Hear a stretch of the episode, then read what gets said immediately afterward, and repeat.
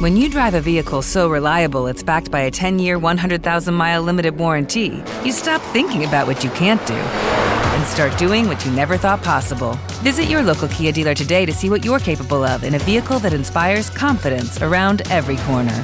Kia, movement that inspires. Call 800-333-4KIA for details. Always drive safely. Limited inventory available. Warranties include 10-year 100,000-mile powertrain and 5-year 60,000-mile basic. Warranties are limited. See retailer for details.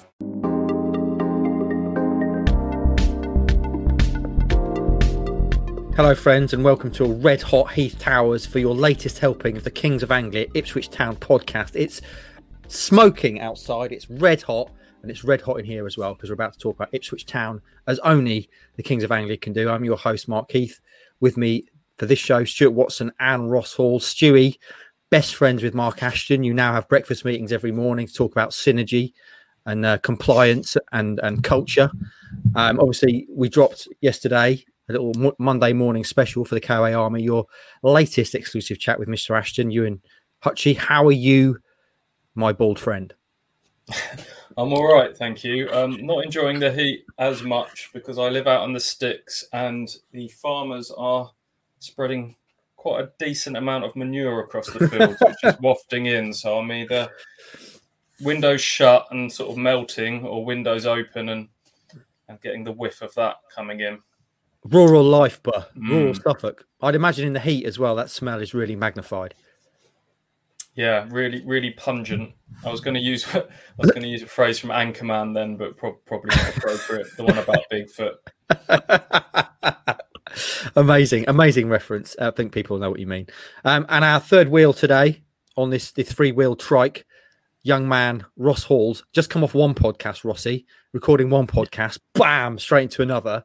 You've just been doing Tractor Girls Talk, haven't you? Another one of our excellent shows on the KOA channel. How are you? And what was the latest chat? Thereabout wins, you know the men can't win games, but luckily the women's side can. No goals conceded, so happy days. And I'm going to give a shout out to Stu and Andy, the Mark Ashton pod. Unbelievable. I may chuck my CV to Mark Ashton because I may get a part-time job being a painter. That's what he wants, so I may go for it. You could talk about beards and everything.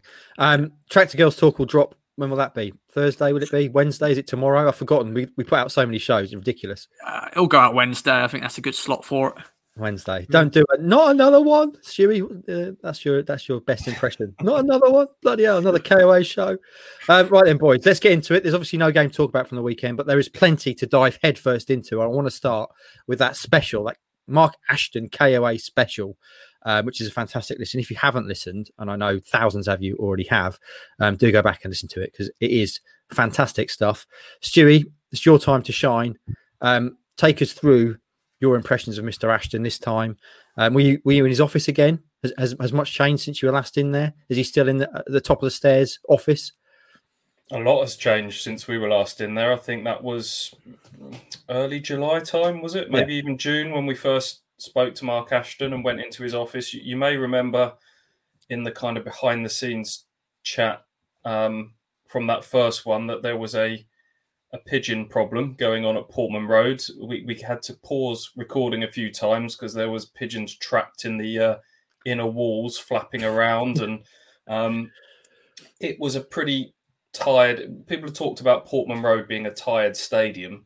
The inner workings of the stadium were no different, to be quite honest. Everything about it looked pretty tired. And Mark Ashton, as we know, spoke so passionately in that first one about needing to raise standards and this isn't good enough and we're open for business and replacing light bulbs in the side, the Ipswich Town sign, and making sure there's a receptionist in reception at all times, all those things. And you can start to see some of that coming into action now. As we came in up the stairs, it was a hive of activity, less than 48 hours on from the window shutting, boxes everywhere, workmen everywhere. Finally went through to Mark's office, which has been completely done. It's the first room that's probably been done up. It's amazing what, as Mark said himself, amazing what a fresh carpet and a lick of paint does. It's unrecognisable. And it looks like a place... If you were to bring in, if Rosie Richardson is bringing in someone to try and do commercial deals and sell some boxes to, you're going to think this is a proper football club. And if you're bringing in players and their relatives to try and persuade them to sign, it's your surroundings make such a difference to how you work, don't they? And it's looking good. You can see the work, all the things that Mark spoke about in that first pod about improving things. You can start to see it happening before your eyes now. And obviously a big trademark of what we do is peek behind the curtain. So just take people behind the scenes. That office he's in used to be the manager's office, didn't it? It certainly used to be Mick McCarthy's office back in the day. So where's Paul Cook now? Do you know where he is in the building? Has he got an office himself? Or honestly, I don't quite know where he'll be based at Portman Road. I think he'll probably spend most of his time at the training ground. Mark spoke about early starts, and at sort of 6 o'clock in the morning, they quite often sort of pass each other in their cars on the road as Paul heads off to the training ground and Mark's heading to Portman Road, and they sort of have a laugh and a wave to each other as they head off for their respective days. So not quite sure where Paul Cook's base is at Portman Road, but you get to the top of the stairs. If people know the main reception at the end of the drive, you've got that sort of boardroom. The wooden boardroom where you often see sort of people penning their new contracts and stuff, and then sort of behind there is Mark's new office, and then just off of that is going to be sort of where the media team are, and the various other different departments will be all sort of pretty close to Mark with his open door policy to get the business of the business going, which is what Mark says is now his job. I think in many ways he's quite relieved the window is shut, and he can actually crack on with sorting out a lot of the other stuff, the less sexy stuff behind the scenes. We'll dive into the interview itself in a minute, but just one final question to you. What's on the walls in Mark Ashton's office? I imagine he'd be a man for inspirational quotes on the walls. No eye in team and or adversity and all that sort of stuff. Is there lots of stuff like that on the walls? Has he got nice pictures of players he's worked with? What's he got on the walls? He's very much not into the motivational quotes, I can tell you that. He's in the process of getting a lot of those removed from around the dressing room area and from up the training ground that kind of went up around the start of the Paul Hurst era. I've seen quite a few painter and decorator jobs over the last few years as different people come in and want their own stamp on things. He's made that clear to us that he's not into the kind of the cliched Vince Lombardi quotes and things like that. He wants them to be specific to the club, and they've got their run towards adversity, which is something that is specific to Ipswich, and we know about that message, so they want that to be front and centre. But the other ones that I think they just feel like they don't really mean anything, and people kind of just gloss over them, so they're in the process of coming down. In terms of other stuff in his office, I don't think he'll mind us sharing this, but there is the biggest bottle of champagne I have ever seen, waist high, in the corner. I asked him where that had come from. Marcus Evans sent it to him as a gift on the first day of the job to say good luck, with a really nice note to say he hopes it all goes really well. So lest we forget that Marcus Evans has been the man that's passed the club on into, we hope, and looks very much like very good hands. So that was quite interesting. And then he's got a few other bits. I think we mentioned before the bonsai tree, which was a gift from Nigel Pearson after he left Bristol City, which looks like it's being well cared for. And then a few other little bits. He's got a Peaky Blinders poster that's been framed, which is, I think, was a gift from someone, reference to his Midlands roots, of course. So I'm sure that will go up at some stage. There we go. He definitely hasn't got a stencil on the wall that says love, life, family, that kind of stuff. Good. I also imagine he's the sort of man who might have a desktop humidor with some fine Cuban cigars on there. Do you get any insight there? Has he got? Did you see no mention of cigars. We asked, obviously, how did he celebrate the window slamming shut at 11 p.m. last Tuesday? It was Jack Daniels. Jack Daniels in a dark corner of the room on my own. Sunk through relief more than anything. He needs to step up his whiskey game straight away. Jack Daniels, absolute joke. You better not be drinking that, Nate. I knew you'd have something to say about that one. He should be a fine single malt man, Isla man, not Jack Daniels. Ridiculous. You have that with Coke. Roscoe, the interview itself, you've listened to it. You sent us a message yesterday morning to the group chat just saying this is fire. And it is. It's a tremendous listen. What are your main takeaways from it before we get back into it with Stu? Just so how open he was with the transfer business, you know, with the Celina bit. I think the Edwards one was good about that. Is a massive thing, I think, for players is family, you know, telling them the truth instead of like saying, yeah, this is what you're going to get, this blah, blah, blah. I mean, just the openness. He's happy to share, you know, of course he's not going to share the ins and outs of all the deals, but I think that was the one takeaway is the transfer dealings, and just, it's just great that we've got someone talking to us finally. You know, we've had Marcus Evans, you know, the one interview, you know, every 5-10 years. And now, you know, Andy and Stu have now done two with Mark Ashton. And, you know, he's very open. He's very well spoken. And he, I think he's a lot of fans have fell in love with him a little bit because of all these things he's saying. Of course, he's going to say all the good things. But yeah, it's been fantastic. And it was fire. I did enjoy it. I'm not being biased either. Yeah. Stewie, have you been surprised in how open he's been, Ashton? I mean, when he came to the club, he had a bit of a reputation for being occasionally difficult with the press, but he's been incredibly open, incredibly welcoming, and in interviews, you and Andy have got some absolute gold out of him. So has that surprised you a little bit? I mean, clearly it's right. That's what he should be doing. That's what the club should be doing. But has it surprised you? Good question. Thanks. a little bit. I think he's made it clear that throughout his sort of journey as a boardroom member, you learn a lot of stuff like we all do, and I think sort of his relations with the press wasn't great at Watford, and probably sort of learned as a young man from his time there, and we seem to have got off, Andy and I and Mark seem to have got off to a decent start. I think it's like all relationships, it's born out of honesty. And I think he referenced, in as much as you don't want to sort of show your full hand, you know, the club doesn't want to show their full hand at all times, and we don't want to show ours. But I think people respect transparency and honesty to a point. I think most people will understand that we can't give away all of your trade secrets. That's the same in any business. But the more you educate people, the more they feel part of the journey, the better for everyone. And I think we've kind of come to that realization that we try and give this little peek behind the curtain and humanize what we do a little bit more. And I think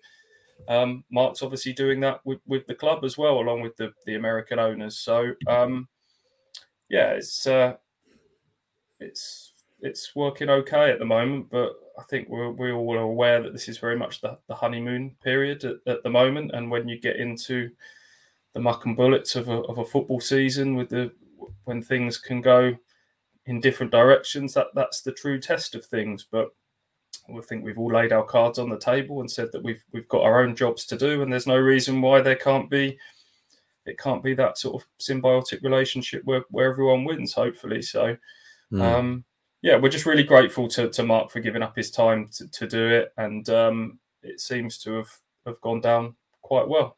The interview itself then, Stewie, 50 minutes of great listening. What are your main takeaways from it? Are the things that surprised you that he revealed, little bits of information that you got? What are you saying?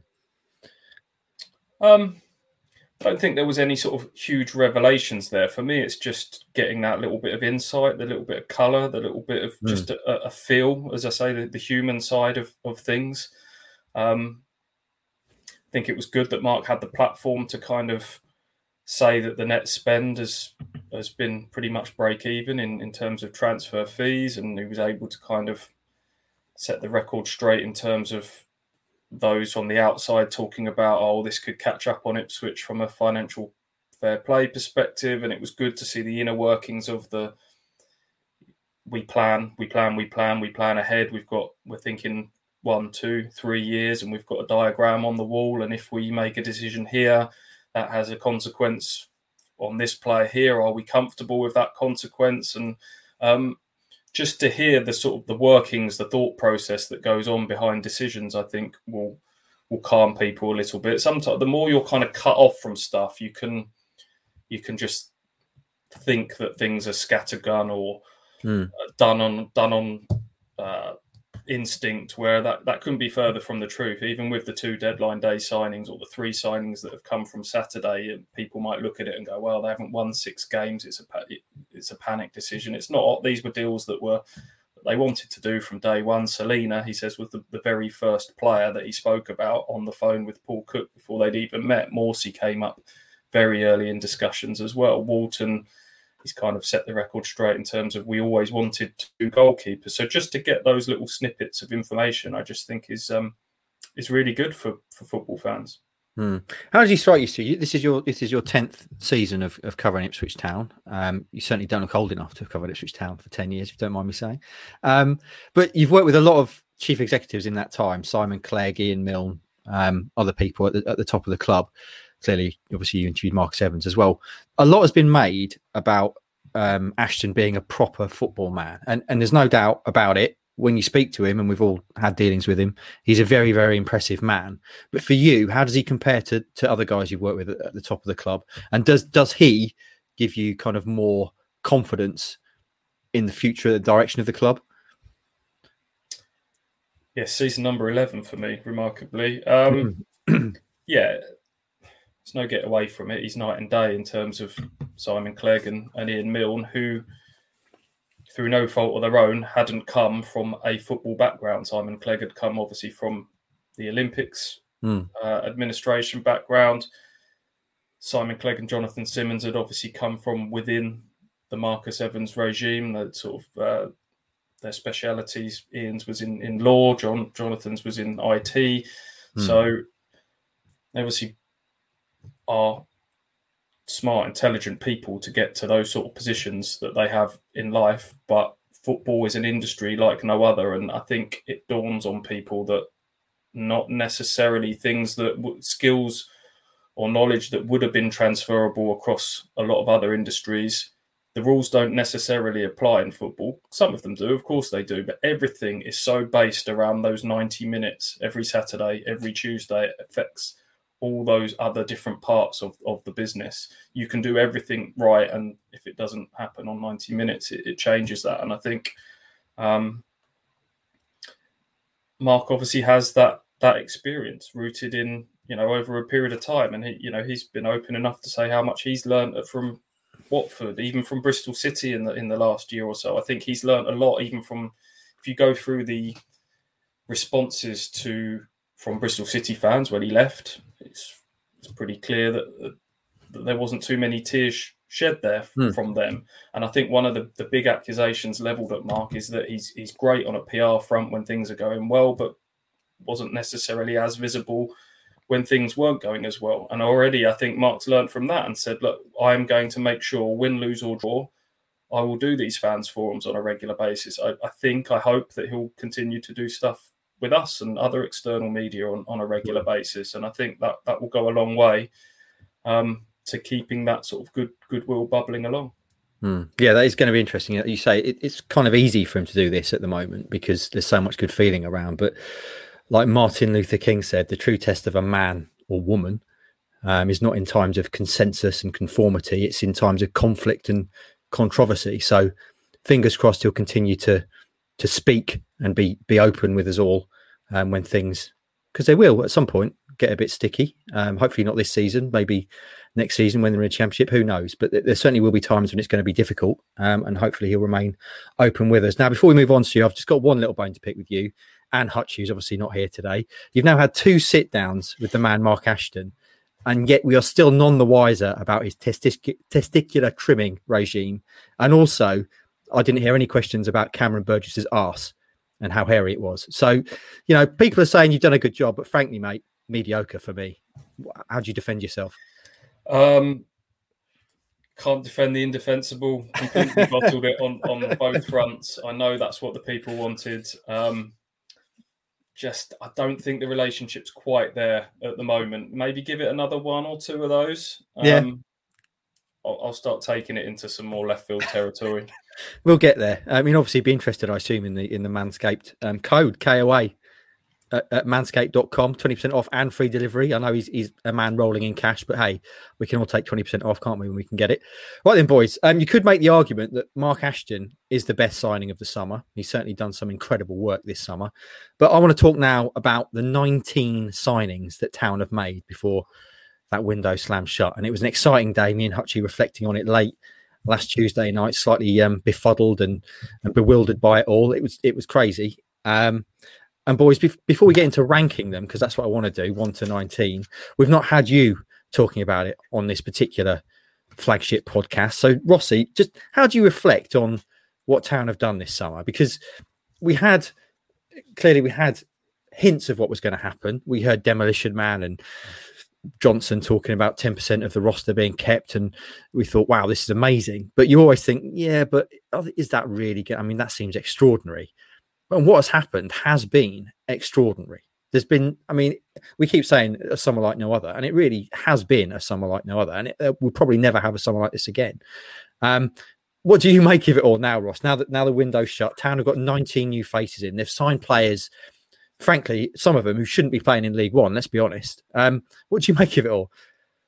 Excited. Yeah. Very excited. It's mad. It's absolutely mad. Although I'm not surprised, because at the end of the day, we released a lot of players, a lot of the, you know, Luke Chambers and co, and we needed to replace them. So I'm sure we weren't, you know, surprised to see that many players come in. But I think it's just the standard of players like Carl Edwards, Bersant Celina, Macauley Bonne, my boy. You know, weren't expecting these sort of players to come in, and every week, you know, it's kept us busy, kept Stu and Andy on their toes about writing stories, and yourself as well. It's just exciting. I cannot wait to see these players in action. They've had 2 weeks on the training ground now to, with no game, to really, you know, gel together. But I'm just so excited. And I'm just surprised that we've been able to get the players we've got. And I can't wait. 55 though, Morsy. What's going on? Stupid number. Well, he explained that, didn't he? Yeah, but we put an interview out. He wanted 5. He couldn't get 5. So he took 55 because it's his dad's birth year as well, 1955. Yeah. So there you go. Stewie, you are a long in the tooth veteran journalist, cynical as we all are, hardened by the years of covering football. But when I spoke to Hutchie about this last Tuesday, as we were giggling like schoolgirls about it, he said that this window is unlike anything he's ever encountered in his career. How do you reflect? Because we've had years, Stewie, you and me, we've been a team since 2011 of absolute boredom on deadline day. We always used to try and make out that it was going to be exciting, and would end up with them signing, what was his name? Big Kiefer Moore for 10 grand, or, you know, someone that we were like thoroughly underwhelmed by, or nothing happened at all. And we were trying to boost it all day and then nothing happened. So how do you reflect on what Town have done in this window and what it's been like for you personally to cover it? If it happens again, something has gone drastically wrong. I'll say that for a start. Mark Ashton is very, very keen to set a level of expectation that this won't happen every summer. I'm excited, the same as everybody else. Of course I am, but you always have that little, like you say, that level of cynicism that builds up over time. And I think certainly anyone associated with Ipswich Town over the last decade, 20 years, has got that little devil on the shoulder, just whispering voices of doubt. You know, you was excited when Marcus Evans took over as well, wasn't you? You was excited when Paul Hurst and hashtag New Era, look how that turned out. And you start to see dangers where maybe there not necessarily is dangers, that, oh, you know, there's too much change and the rotation will return, and by the time they gel, the season will be slipping away. And I'd be lying if I said that there wasn't still a few of those little doubts niggling away in your mind, because that's when you've been through it before, you don't sort of commit emotionally to something because you kind of think, well, I don't, you know, it's just, it makes the hurt and the disappointment all the greater. Mm. But it does feel different. And it doesn't just feel different. You can back it up with facts now. I think before, with the Hurst excitement, we were trying to hype up the change. And really, if you took a step back, they were signing players from League Two and League One, asking players to jump up a level. And it's there to be seen now. The stats are there to be seen. Like the number of promotions on these players' CVs, the number of championship appearances on these players. And these aren't 30, 31, 32-year-old players towards the end of their careers either. These are players that are prime age as well. Mm. So it's there to see. It's just... And I think that this preach for time and patience is fair. again, take a step back. As much as working on the training pitch, it's letting these guys settle as well. Like, picture yourself moving hundreds of miles across the country, leaving your family behind temporarily, moving from hotel to hotel out of a bag, and still getting to those nerves of starting a new job, which is no different for any footballer. I think that's all very valid as well. So the hope is that they reach their tipping point in the transfer market. When Mark was kind of reflecting on the tipping point of the summer being when they got the Chaplin and Edmundson deals done, and that was a major tipping point, and things snowballed from there. The hope is that there's a similar tipping point on the pitch now, that they get that first win, hopefully on Saturday against Bolton. And, you know, once that momentum builds, it becomes very difficult to stop. That's a phrase that we heard Paul Lambert talk about a lot, didn't we? Yeah. And, you know, that would be so powerful when it gets going, but ultimately it didn't. But the resources are there now, the players are there now. There's no reason why we shouldn't get to that point, hopefully sooner rather than later. Yeah, we just need liftoff, don't we? We'll come on to Bolton at the end of this. But now, boys, I want to have a bit of fun. We've mentioned there the 19 signings. For a bit over the weekend with no game, I ranked all 19 of them. I didn't want to call it best to worst signings, because I think calling someone a worst signing before they've really even played for Town is a bit unfair. So I ranked it on excitement and potential of the signings. So my 1 to 19 is out there, and I want to debate it now with you boys and find out what you think. I'm sure there's probably at least two spots we're going to agree on. But let me start by reading out. Let's do it sort of by fives. So my top five: Bersant Celina, number one. I think that might be something we agree on, but we'll find out in a minute. Sam Morsy, number two. Again, I'm pleading guilty to any sort of recency bias allegations, because they're the final two who came in. They're the two we were most excited about recently. And I do think they are, in terms of signings, the best that Town have made. Morsy especially, I think, could be the absolute key to everything. Although I did say that about Lee Evans earlier in the year, so gloss over that. Number three, Kyle Edwards. Eduardo. Easy E, whatever you want to call him. Fantastic. Number four, still not sure about the status of his hairy arse, but Cameron Burgess is number four for me. Yes, a defender in the top five. Yes, Town have got a ridiculous amount of attacking options, but I think Cameron Burgess is an absolutely brilliant signing and very key to what Town need. And number five, a bit out of left field, baby. I've gone Connor Chaplin, who we've only seen play once. And a lot of people have come up at me and said, what? Top five, Connor Chaplin? But lest we forget, friends, that this is a guy who played for Barnsley in the Championship playoffs last season, and he's dropped down. He was the first really to drop down, and he's too good of a player not to have some sort of impact at Town this season. So that's my top five: Celina, Morsy, Edwards, Burgess, Chaplin. Rossi, do you want to hit us with your top five and defend them? Top spot is going to Sam Morsy. Oh, okay. Yeah, I think that is one unbelievable signing. An obvious signing in a way, though, because Paul Cook's had him at Chesterfield and Wigan before, and he's captain, and I think he is the next captain. Sorry, Lee. Yeah, that's gone for you. Of course, Bersant Celina second. Yeah, what a signing. Just unbelievable. I loved, you know, that was when I was still a fan. I'm still a fan now, of course, but that's when I was still in the terraces and still, you know, shouting out, you know, the chants and stuff. And he was a player that I just loved. So Bersant, number three, it's got to be the rapper / winger. Yeah. And Carl Edwards as well. He's excited me already. I think he just needs to add some assists and goals to his, you know, his, because I was looking at his stats at his previous clubs. He hasn't really done much, really. He's just got that name. He's got that pedigree of doing well. But I'm sure we'll get that. Number four, I'm going to go with a defender as well, and I think it's Cameron Burgess. I think that is one great signing for this level. Signing for Accrington, I've always been impressed with him when we played Accrington, because we always lose against them or sometimes get a win. And then number five, I've got to mention my boy Macauley Bonne. Yeah.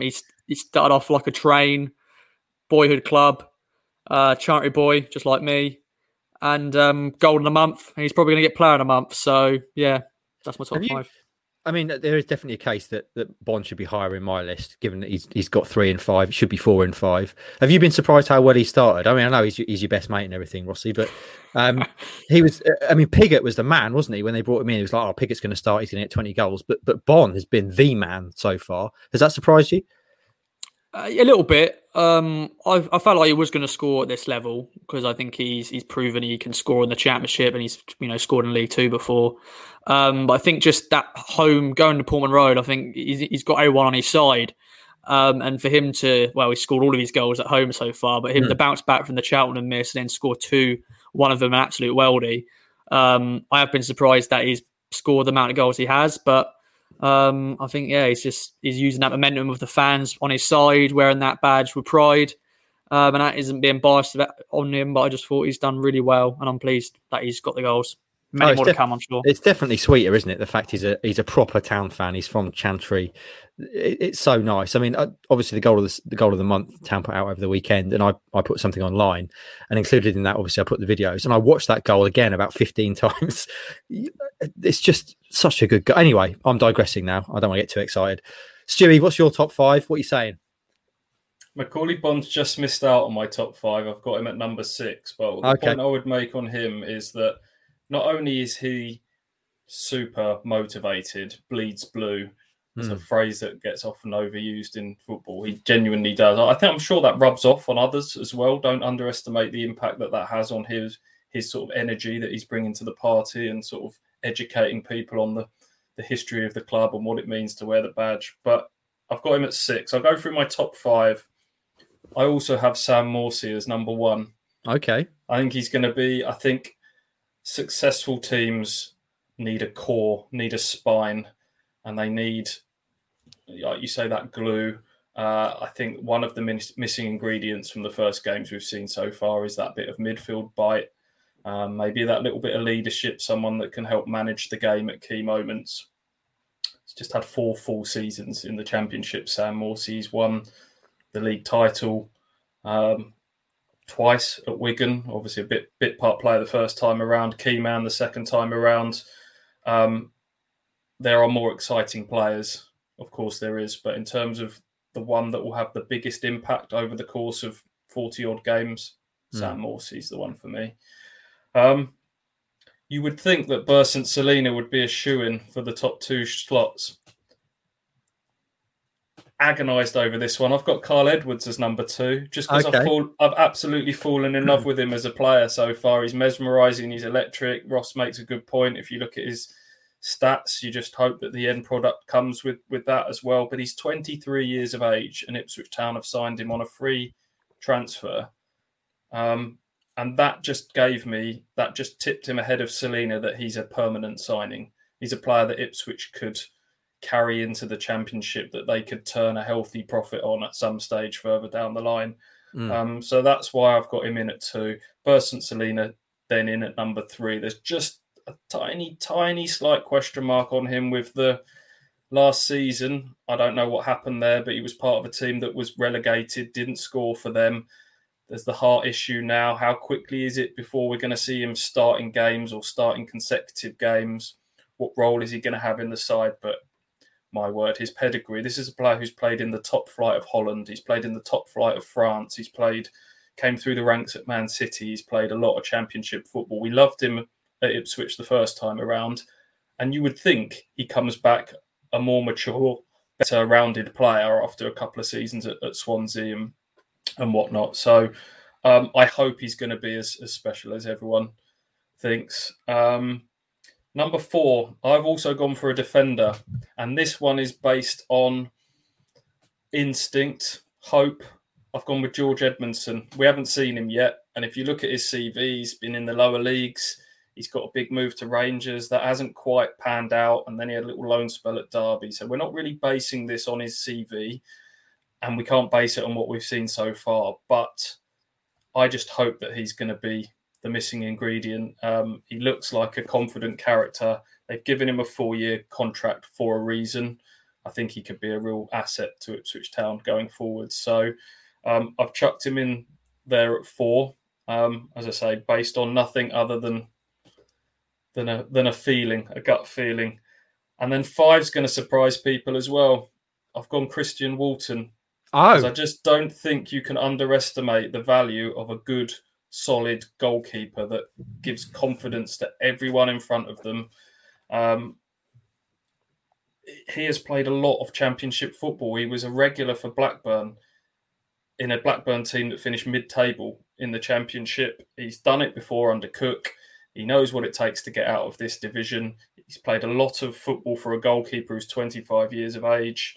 I think there was every chance he'd got a lot more game time for Brighton in the Premier League last season if he hadn't got a freak pre-season injury last summer. So I'm going to chuck him in there. I know goalkeepers aren't the most exciting of positions, but I've got him in my top five. Again, going back to it, the spine of the team. Mm. Yeah, I had a frank exchange of discussions arising from my list and my placement of Walton with friend of the show, Fighty Matt Thomas, over the weekend, who was advocating just what you've done, Stu, that you should be further up the list.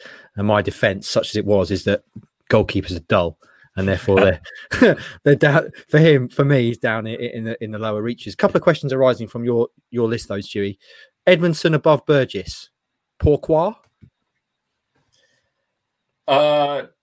I like Burgess a lot. I've got him in the sort of the mid-pack of the signings. I like left-footed balance. He looks like he's going to be a sort of a mini-captain within the squad, having spoken to him and seen what he brings to the party. I think good in the air as well. All of those things. I think he's a really solid centre-back signing, but I just think Edmundson might be, in terms of sort of future value and where he could go. Is this someone who's played under Rooney, under Scholes? He's had a bit of the Rangers pressure there. He's had the relegation scrap with Derby at the end of the last season. I think, as I say, it's a gut feeling, and I'll put him ahead of Burgess in terms of, like, I think if you reflect in 3 years' time, I think he'll be possibly the bigger asset. Might be wrong. It's your list and you're entitled to that. I can see Burgess and Edmundson being the centre-back pairing for a long time. I mean, that sort of connection pairing that you could see going up into the Championship and being a maintainer in the Championship, isn't it? That's very exciting. The other question from your list, and also for you as well, Rossi, we've all got Celina and Edwards in the top five in varying positions. Can they play together? Can you put them both in the same team? Because they're players who may blow hot and cold. The suggestion they both prefer playing on the left-hand side. I mean, you look at it and you think, wow, Edwards on one side, Fraser in the middle, Celina on the other side. Bloody hell, that's unbelievable. But can you play them in the same team, Rossi? I think Celina may play number 10. I think he may play there. Yeah, I think he's going to play there. There you go, that's sorted. So in that lineup, then you've got Edwards left, Celina 10. Who are you playing on the right? Fraser, Chaplin, Burns. I don't ridiculous. Like Fraser. When Fraser signed, I was just unbelievable. Oh, wow, we've actually got him, and now it's like, oh, does he even start the team? Like, I don't want him on the wing. It just hasn't worked out for him, unfortunately. I don't really know if he will play all right. It's too many options. You're so fickle. 5 games in, I don't like Fraser. I like him. I like him, just not on the wing. He's got no place. Enough. So if he doesn't play 10, he doesn't play in your side. If Celina's playing, Stewie, what do you think? Can those two play together? And what would the three be behind the striker for you? I think I reckon if you polled the majority of people now, they'd probably go with Edwards left, Celina 10, Burns on the right. That's packed with skill and pace and direct running. Puts a lot of pressure on the two. If you've got the fullbacks bombing on as well, your two central midfielders need to be on it, and that's why Morsy's going to be so important. And I hope that the Morsy-Evans axis, I know people right now might be going, oh, Harper and Evans has made some mistakes. I think Morsy and Evans, they've played a lot of football together at Wigan as a duo. I think that experience might be in the two. But, I think Ross is probably right. I think maybe a big selling point to Celina to come here is you're the main man, and we almost sort of build a lot of what we do around you, and you can be the 10 and go and do your business. But getting that forward blend right is going to be interesting, isn't it? It's not always necessarily the best players that make the best teams, and the quicker Ipswich and Paul Cook finds that blend, the better. My slight fear is that you fall back into the temptation of sort of rotating to try and keep everybody happy, and it doesn't necessarily help the team find a rhythm. So we'll see. We will see. Right then, boys, moving on to 6 through 10. Right then, number 6 on my list, and I think if I return to this list midway through the season, at the end of the season, this man could be higher, maybe even pushing for the top 3 spots. Hayden Coulson, I've gone for at 6. I think he's going to have a massive role to play this season on that left-hand side with Edwards ahead of him. I think it's a brilliant signing. We've obviously seen him a little bit and he looked very promising. Serious pedigree there as well. Number 7 is your boy Bonne, Roscoe. For reasons already discussed, I think there is an argument he should be top 5, but he's 7 on my list. 8 is the man you don't like, Scott Fraser. Just to stress that that's not what Ross meant. It doesn't mean he doesn't like him. He just doesn't like him on the wing. He likes him very much, as you should. He's the number 8 on my list. Raheem Harper is number 9 because I still think he's a tremendous signing. And I think he's the sort of player. I hope he doesn't dip out of the side now with Morsy in. I hope it's Morsy and Harper that remain, and Evans is the one maybe dropped out for a bit, because I think Harper's the sort of player who's just going to get better and better. He's so young. The more he plays, he's got Edwards, his mate, on the left of him now. I think that's going to be tremendous. And number 10, he would have been a lot higher had I done it at the start of the season. Joe Pigott, the guy who was brought in, as I say, to be the kind of mythical 20-goal a season striker. Would probably been in top 5 had I done it before the big kickoff. Obviously, it's not really worked out for him and I thus far. And I say that he's obviously already scored 2 goals, so it's a bit harsh. But it does look, at least for the time being, that Bonne has won that starting striking spot. But I do still think that Pigott merits a spot in the top 10. So, Rossi, what's your 6 through 10? So I'm the same with you. Number 6 is Hayden Coulson. He's played 1 game, but I'm already impressed by him. And he can cover that forward line. I know he's a loan, just like Macauley Bonne. They're loans, but they're good loans. They're not just run-of-the-mill, loans. They're actually, promising players. Mm. So he's number 6. Edmundson comes in 7. He hasn't played a game yet. But as Stu said, I think the interview, the coffee club thing he did with the club, it sort of showed his personality there, and he's going to be another leader at the back.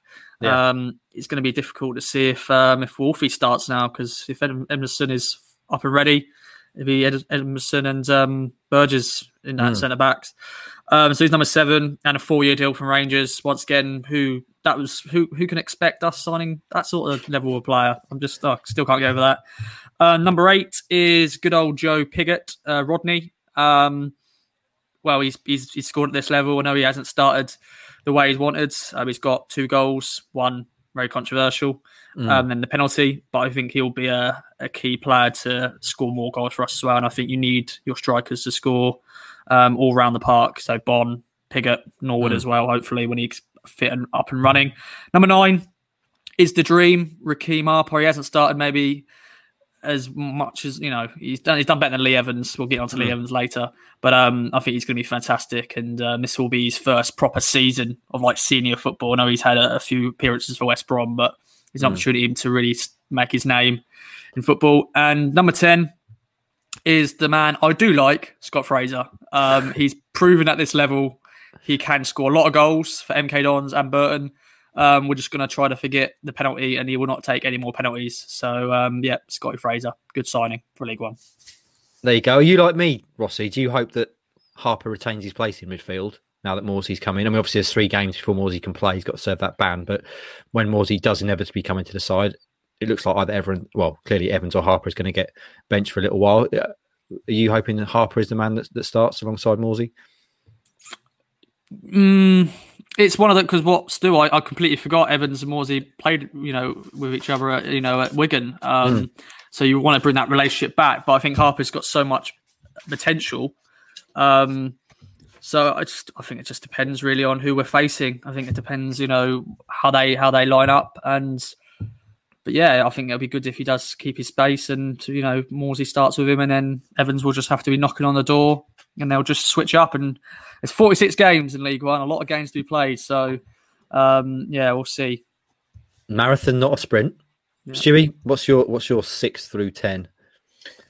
Bonne at 6 for reasons discussed. Then I've gone with Hayden Coulson at 7. I think fullbacks are vital to this Paul Cook style of play, the attacking fullbacks, and as Ross says, a very exciting debut for him, and his relationship with Edwards or Celina, that's got potential to be a really exciting one. I've then gone at number 8 for Lee Evans. because I think if we'd have done this list a month or so ago, midway through, he was vying for the number one slot. And I don't think 4 or 5, 6 games in should alter that massively. You know, he's still a player of championship pedigree. He's still a player who's done it under Paul Cook before. And as I say, I think my gut feeling is he'll get the nod to partner Morsy to start with, because they've played together before. So there's a bit of a ready-made partnership there. I think having someone to do more of the dirty work will allow Evans to spray those passes left and right. And Paul Cook is very big on switch the play. If you listen to him, switch the play all the time. He wants them to move them left and right and get those fullbacks involved. So I'll keep sort of Lee Evans quite high in the list. Then I've got Burgess at number 9, because I think he will play the majority of the games and has looked decent so far. And then I've got Connor Chaplin in at 10 for reasons that you've discussed earlier. A player who, a bit of an underwhelming debut to start with. He's had some injuries since then, but let's not forget. And it's very easy to forget when we're doing these lists. You know, you listen to the Mark Ashton interview and he talked about Chaplin and Edmundson being the turning point and getting calls from championship CEOs to say, wow, good players, good ages, you know. That was the double deal that made the rest of the industry sort of sit up and take notice. And you look at his assist on the first day against Morecambe, a really nice, sharp bit of play, 1-2 in the box. It's just where he's going to fit into this now, isn't it? But I still think his background and his age merits him being in that top 10. Yeah, Evans is a good point. I mean, I think I said in my bit, actually, had I done it before the big kickoff, Evans would probably have been top. I think a lot of us picked him as the best signing of the summer and potential MVP. And I'm just showing my incredible fickleness as a human being there, that he's not in my top 10 now, because I lauded him before a ball was kicked in anger. And I would have lauded him again after the Morecambe game, because he was great in that. It's just obviously not gone to plan since. And the other thing is the point that you think Morsy coming is perhaps bad news for Evans. But as you boys there have said, it could be good news. A guy that he's played with before and will have a relationship with. So time will tell. Right then, boys, now it gets interesting, because we're moving into the lower spots now, mid-table into lower spots. And there's still some incredible names that we've not mentioned, which just is a reminder of how insane this transfer window's been. Number 11, for example, on my list is Louis Barry, who, when he signed, we were very excited about, rightly so, because he's got pedigree, he's got floppy hair, he's a mini Grealish, he scored against Liverpool in the FA Cup last season, he's an incredibly exciting young talent. But he's not in the top 10 on my list. He's number 11. In fact, he's not in the top 10 on any of our lists. Number 12, Wes Burns. Again, seems a bit unfair putting him down in 12. But especially considering he scored that cracker against Wimbledon, he's generally done all right. I do worry about his consistency. I think we've spoken before about whether or not he's going to be Gwion Edwards Mark II. There is that concern. 13 on my list, George Edmundson. Now, when Hutchie read my rankings, he scoffed at Edmundson being in 13. Scoffed loudly and said he wouldn't be there if I'd done it. He'd be much higher. And clearly he's higher on your list. But I've put him there because we haven't seen him yet. And some wag pointed out we haven't seen Morsy and Celina yet too. But it's my list. I'll do what I want. So he's in 13. 14, Fickle Heath, Lee Evans, the man who would have been top of the list because he's made a few mistakes. He's in 14 on my list. Get down there, Lee. Play yourself out of there. And then 15, because keepers are boring, Christian Walton. Yes, he might be the wall of steel that helps Town get to promotion, but keepers are boring. Prove me wrong. Do something exciting. So that's my 11 through 15. Rossi, what are you saying? Number 11 is a goalkeeper.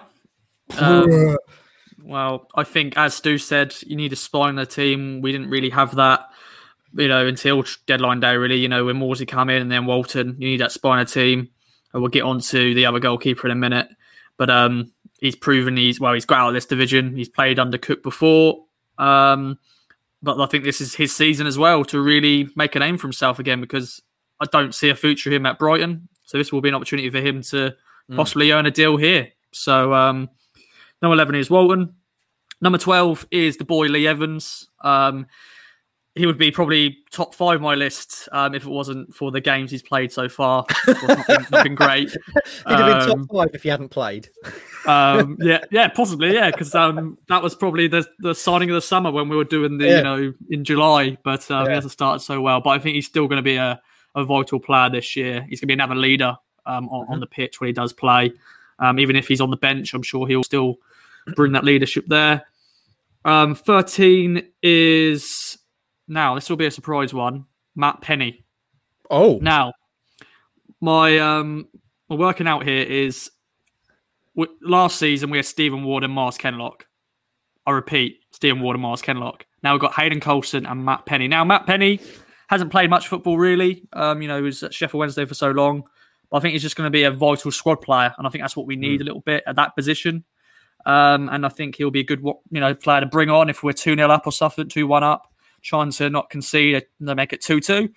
And I think it'll just be a vital squad player. So hopefully Matt Penny will do well. He's not done so great, really, in the games he's played. He scored a crack against Cheltenham, but he has had a few off games. But I think he's a vital player. 14 is Connor Chaplin. He didn't do great on his debut. Unbelievable sign for League One, but I want to see some more from him. And he's just 14. So there, and 15 is Wes Burns. I've been impressed by him. I was impressed by him last year when he was at Fleetwood. I don't think he's going to be a Grion Edwards 2.0, but I think he may have a moment where he may not do well for like a month or two, and he'll come out of the team. But I think he's now a versatile player. And he's got great hair. He does have good hair, that's fact. And an excellent thigh tattoo as well, as we previously discussed. Stewie, what's your... When did thigh tattoos become a thing? A couple of seasons ago, wasn't it? I mean, footballers, essentially one gets one and then they all get one. They move in packs, don't they, footballers? And that was very en vogue. I remember Luke Chambers got a massive one, didn't he, on his thigh? And I saw Wes Burns' said tattoo, which is from memory, a pack of cards on his thigh when he slid dramatically into a challenge just in front of us at Dartford at the start of the season. So at some point, Stewie, there'll be an opportunity to ask him about his tattoos. But what's your 11 through 15? This is where it gets tricky, isn't it? Raheem Harper I've got in at 11. I kind of felt bad not putting him higher because I think it's clear to see that he's got a lot of potential there at the moment, but I do think it is still potential. He's 21 years of age and I think he's someone that could really... I think he could develop at the same time as the club develops, but in terms of... I was trying to do this on who I think could make the biggest impact for the here and now, and the important time is the here and now for Ipswich, and I think now with the players they've signed... I'm not necessarily certain he's going to be playing week in, week out, but it's going to be fun watching him develop along the way. Number 12, Wes Burns. I think I said in that pod about the sort of the Edwards comparison a few weeks ago, and then he goes and even in the first half of that game last time out, you're sort of thinking he sometimes runs into corridors or in the same way that sort of Guion did, and then second half. That pace just, wins the penalty, scores the goal. His versatility is a big tick for me. I'm not convinced that Kane Vincent-Young, it's going to be a while before Kane Vincent-Young is rattling out game after game after the injuries that he's had. I think he's looked a little bit rusty, understandably so thus far. It wouldn't shock me if Wes Burns, with the increased attacking options, ends up playing quite regularly at right back. So I've got him in at number 12. Joe Pigott at 13. We've talked a lot about Macauley Bonne, but you have to have that competition and someone breathing down your neck up front. And Joe Pigott himself said, been a bit of a slow start, more to come from me. And I've no doubt that we will see more from Joe Pigott. Then I've got Scott Fraser at 14, which is mad. I've completely contradicted myself because I said, I'm not going to be fickle. I'm not going to suddenly change my mind wildly on what we've seen thus far. I think when we did the chat a few weeks ago about who was their sort of most nailed on chance of success, and I think I put Scott Fraser certainly in that conversation, and here I am having him at number 14 in a list of 19. He's a classy player, clearly, and you can see why he's been a top player at this level for a number of years now, but I just don't see where he fits in now. We've seen him enough on the wing for me to think that's not for me. And then the number 10 options there now with Celina also in the mix. Just don't see where he fits in. So for that reason, he's in at number 14. And then at 15, someone that nobody's mentioned thus far, I've got Tom Carroll. And I know people will go, where's he going to play now? And There's the injury question mark hanging over him. This is a guy who's played close to 100 Premier League games, not Championship, Premier League games. Someone who was capped by England under 21s 17 times. You know, he was part of a team. He played sort of 4 starts, 15 sub appearances when Tottenham finished third in the Premier League. Was quite a sort of a, you know, reasonable fringe player with the likes of Kane and Son and Eriksson and Dembele and people like that. And it's only injuries that have given Ipswich Town any chance of signing him. Really, it's a ridiculous signing. And because of the quantity of players that Ipswich have signed, that's almost been lost in amongst all of this. And it wouldn't shock me if he rapidly moves up this list. If this was a fluid list, I think he could get in and he could stay in. We've only seen a little cameo from him so far, but this is a guy who can handle the football. And maybe even alongside Morsy at some stage, that could end up, they could end up falling upon that as being a central midfield duo. So I've got him in at 15, higher than I think most people would put him. And I'll also give the caveat that I think he could climb quite quickly. Yeah, the Carroll one's interesting, isn't it? Because I kind of toyed with that. I mean, as I said in my piece, if 5 years ago Rostradamus had come to me and said, in 5 years, Ipswich Town are going to sign Tom Carroll, I'd have been like, hey, we're in the Premier League, baby. That's a great signing. And obviously it's not turned out like that. But as you say, Stu, the pedigree of the boy, the quality, it's just a shame that he's made out of crisps, which means that he just hasn't played that much. So we'll see. He's obviously further down on my list, and I'll get onto that now. The final four, I suspect, Boyd, we're all going to have the same person in the last spot. But anyway, 16th is Matt Penny, mainly because I think he's going to essentially just be a backup this season. I don't think he's certainly, as you say, Ross, he's certainly a better option than Ward and Kenlock, but I can't see him starting. 17 is Kladke, that not worked out at all how he wanted to. Keeper's obviously such a confidence position. Walton's clearly been brought in to be the starter now. Kladke's going to have to sit on the bench for a while, maybe play in the cups and try and get some confidence back. Don't write him off just yet, but you know, in terms of this list, I'm afraid the only place he can be for me is in his bottom four, 17th. 18th is Tom Carroll, for reasons previously discussed. Absolute quality, pedigree. But as I said, likely to rupture an internal organ while tying his shoelaces. And then 19, I think all of us would probably agree, Sone Aluko, which is the one signing, maybe Tom Carroll as well, the one signing of this window who I've kind of gone, what? I mean, you can see, obviously, he's got pedigree, changed hands for $7.5 million not too long ago. I just don't see where he fits, really, in that amazing, bristling attack that Town have got now. I can see him being a very valuable guy in the dressing room as a senior voice. He's one of the older players they've signed, maybe the oldest, actually, as someone who's been there and done it and can kind of mentor the youngsters and be a valuable voice in that dressing room. But for me, of the whole 19, he's the one that kind of stands out as the one that doesn't really fit with the rest of them. Anyway, I digress. Rossi, who's your bottom four? Not bottom. They're just there. Yeah. 16, Tom Carroll. Sort of echo what Stu said. You know, that pedigree he's got, but then also what you said, the injuries. Hopefully, he doesn't get the curse of Ipswich Town with the injuries. But I think it'll be a good squad player to have as well. And as Stu said, you never know. He could be part of that duo in that midfield. You just don't know with suspensions and injuries and all that sort of stuff. 17 is this guy, Václav Holáky. So I got to bring that out again. I'm sorry, but yeah, he's not had a great start, has he? But I think you always need a good backup goalkeeper. I think Walton will start, but I think Václav Holáky. I think he will, of course, play the cup games and. You never know. He may come back into the team. You just never know. He's just not had a great start. But I think the pressure has maybe got to him a little bit. 18 is Louis Barry. He played for Barcelona. Yeah, he scored against Liverpool. But I don't know. I think he's just going to be too lightweight for League One. And do we need him? Like maybe when we needed him when he first signed. But I'm just not that excited by him. I think he'll get recalled in January and then he'll go out on loan to another League One club. But best of luck to him. I think he's got talent, definitely. Jack Grealish 2.0. But I just don't think we need him and he may not even play. People will argue, why we loaned in Barry and we've loaned out Dobra, but Dobra needs to play football. Barry, if he's here, he's on the bench and plays, you know, the Papa John's Trophy and plays a few games. It's fine.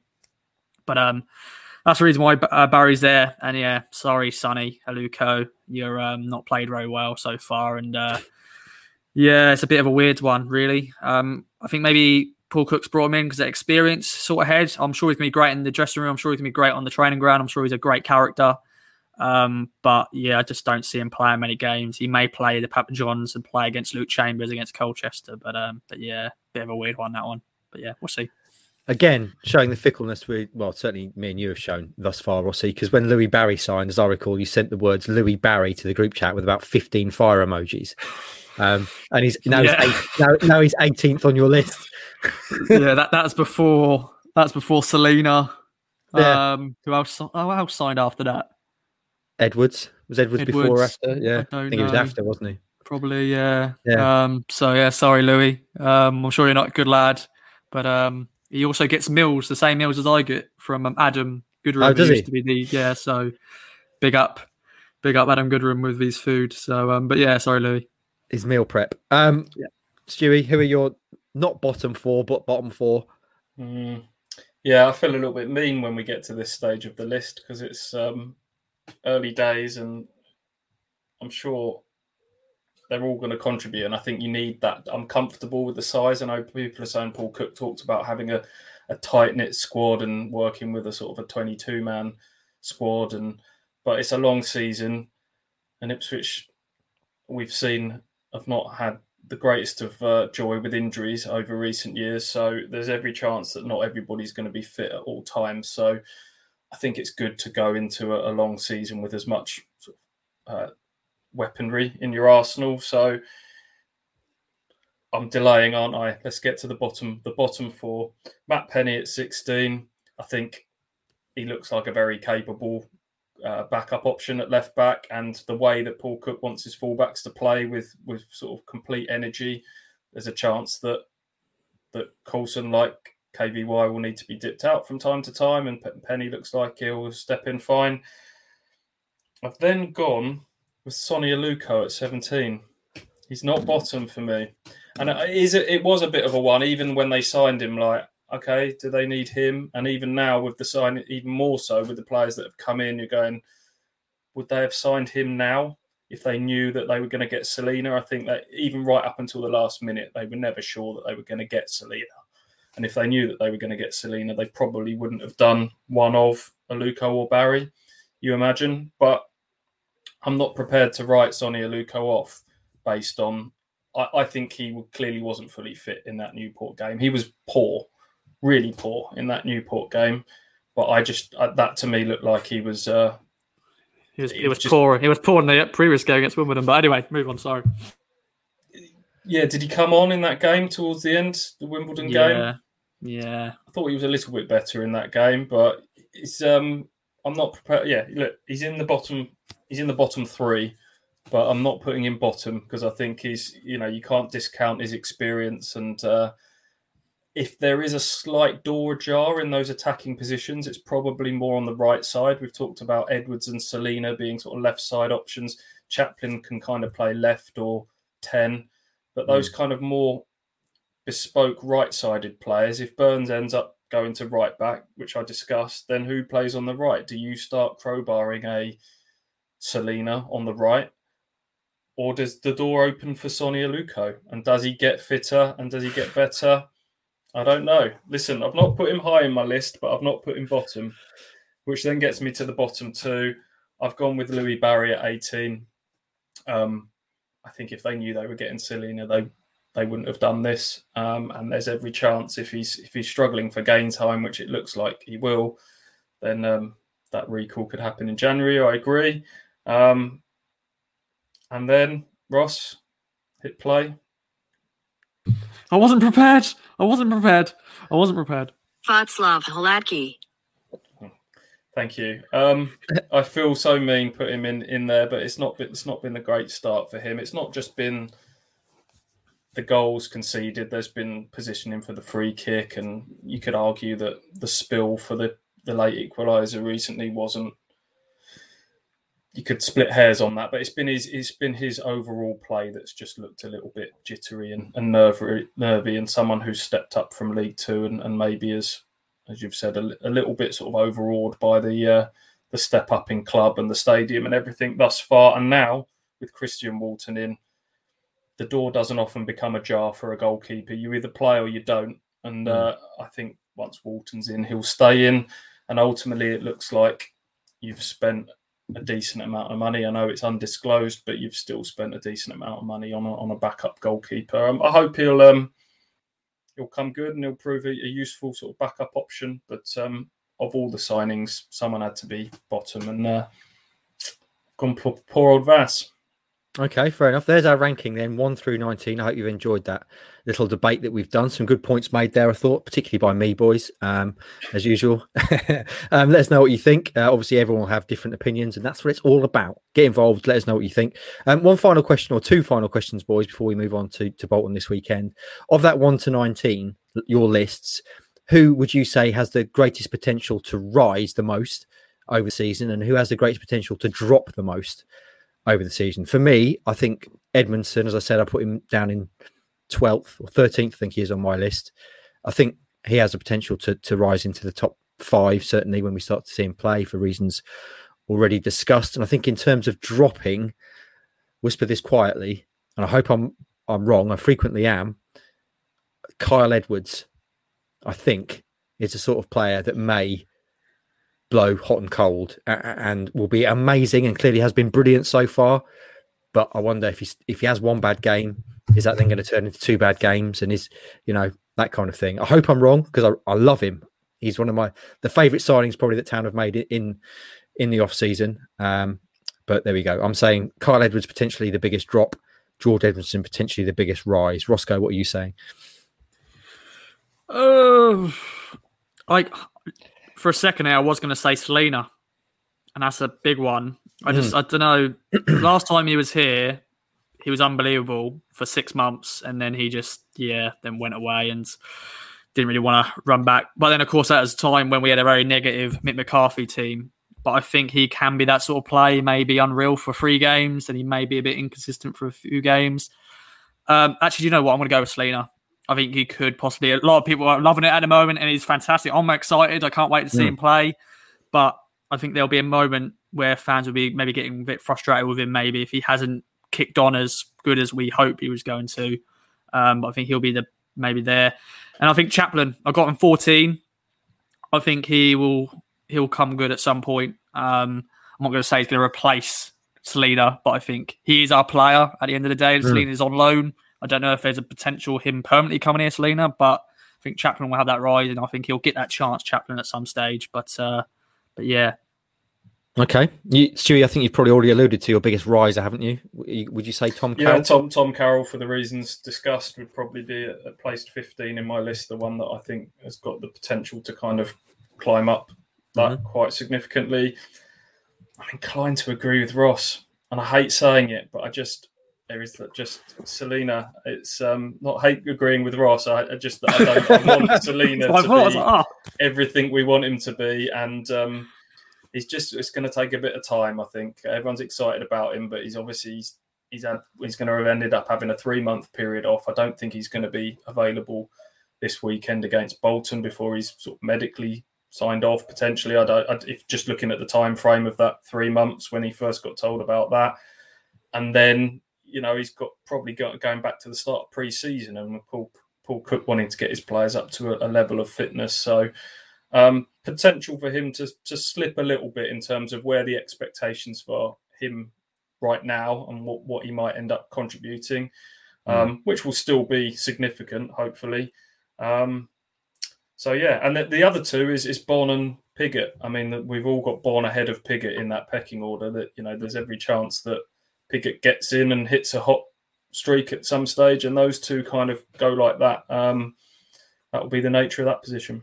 Hopefully they're going like that all season, Stu, because that will mean there's a lot of competition, and they're both doing relatively well in spells, and that's what you need, isn't it? And obviously we keep forgetting that James Norwood is still around. Obviously he's not a summer signing, but don't forget about Norwood. He still has a lot to play. And this might act as a nice little segue to our final section here. James Norwood will come off the bench and have an impact against Bolton on Saturday.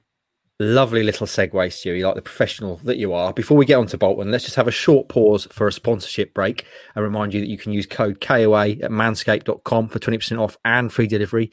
I myself, boys, have used it this very week. I finally crumbled and bought myself a weed whacker. The wife said your nose is an absolute disgrace. And there you go. So I've got my orders. I'm getting a weed whacker in to sort out the nose and ear hair. And I've also bought myself a nice little trimming kit for the nails and all that. Very cool. Use code KOA, manscaped.com to get 20% off and free delivery. Fantastic stuff there. And also a reminder, we're also brought to you in association with the new Wolsey Theatre and the new show they're putting on, which starts next month, Thursday, the 16th of September, runs till Saturday, the 9th of October. Never Lost at Home, which is the follow-up to Our Blue Heaven, which is about the FA Cup win. This one is about that incredible season where Town won the UEFA Cup, still the only, obviously, European triumph in the club's great history. And actually, myself and Andy are going to bring you a special podcast later in the week, speaking to the director and also the star of the show who plays Bobby Robson, which is something a bit different. And obviously, with our, as we discussed previously, our incredible theatrical background, me and Hutchie are clearly the men to do that. So look out for that later this week. Something a bit different from KOA. Now then, boys, let's move on then, shall we? Bolton this weekend. Town still haven't won. They've made 19 signings. There's a lot of excitement, but on the pitch, it's not come together yet. They've just had a week off. You'd think everything is perfect for them. They've had time on the training pitch. They've got another home game. Is this going to be the weekend? Stewie Watson, I'm going to come to you first. Is it going to be the weekend we get liftoff and Town go on, get the first of what will be 35 wins in a row? Yeah. Yes. We've been here before. After the window shut, I won't lie to you, I had a little look at what the odds were for Ipswich to win the league. Because I just thought if there was a window of time where Ipswich had gone winless in 5 at the start of the season, their odds would have dropped. You looked at that stage, you know, the signings that they'd made, and it was 14-1, I think, and I was tempted. And then I thought, getting a bit carried away here. You know, it is going to take a little bit of time to get going, and I think they've certainly given themselves a lot of work to do on that front. So I'm excited. I'm enthused. I think I've seen enough in the performances thus far to know that it's going to come good at some point. I do genuinely believe that we're going to hit this tipping point at some point. Will it happen Saturday? Not sure. Bolton went on a ridiculous run to get promoted from January onwards last year. And they've started pretty well in League One thus far. They've only lost 4 games in their last 31. So that's what Ipswich Town are up against this weekend. They've got some decent players in there. Owen Doyle up front has scored goals throughout his career. Sarkovic is the number 10, I think, is a decent player.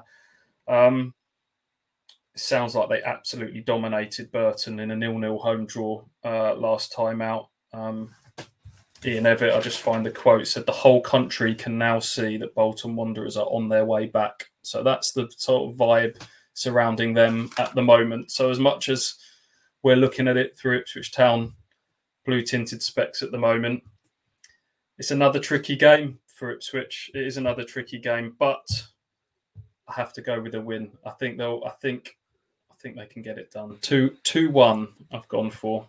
I hope you're right, Stu. Roscoe, what do you think? And what would you do with the team? Because this is the first time you'd imagine that there's going to be some players available that haven't been so far. Edmundson, for example. What would you do with the starting 11?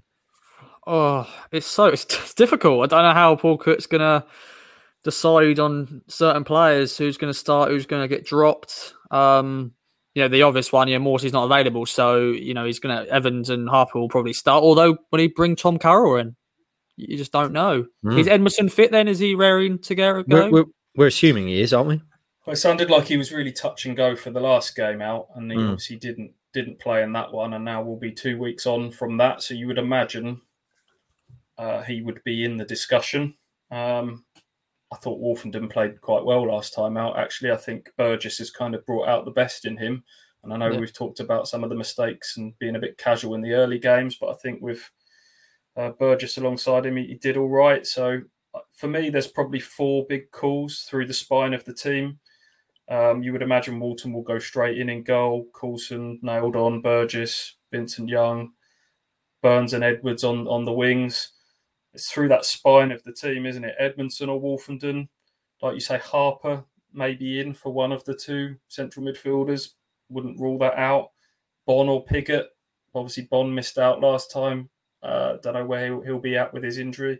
And then who plays as the 10? They've not really fallen on that thus far. Do you go with Fraser again? Will Chaplin be back in the mix now? We talked a lot about him in that chat. He might suddenly come straight back in and play as a 10. We'll see. But, just they need to get that spine, that core settled on as quick as possible. Mm. Do you think that then Celina's not going to play this weekend? I'd be surprised. Okay. I'd be surprised. They had this enforced 3-month period with the heart condition and everything. Even if he's signed off medically okay, you'd imagine then they're not going to just chuck him straight into a starting 11. Hmm. Okay, we shall see. So Stewie's saying win. Rossi, are you feeling as confident? I want to be confident, but I think it's going to be a draw, you know. I think it's just a draw. Yeah, why not? I'm looking at Bolton's, you know, they had they're like 3-3. Their first opening two games were 3-3 draws against MK Dons and Wimbledon. They beat Lincoln 1-0 at Lincoln. They beat Oxford 2-1 at home. But then they lost against Cambridge 1-0 at Cambridge. So, and of course, last night, Monday night, Paul Cook, of course, was there when they drew 0-0 with Burton at home. So it could go either way. It could be loads of goals or it could be a 0-0, but...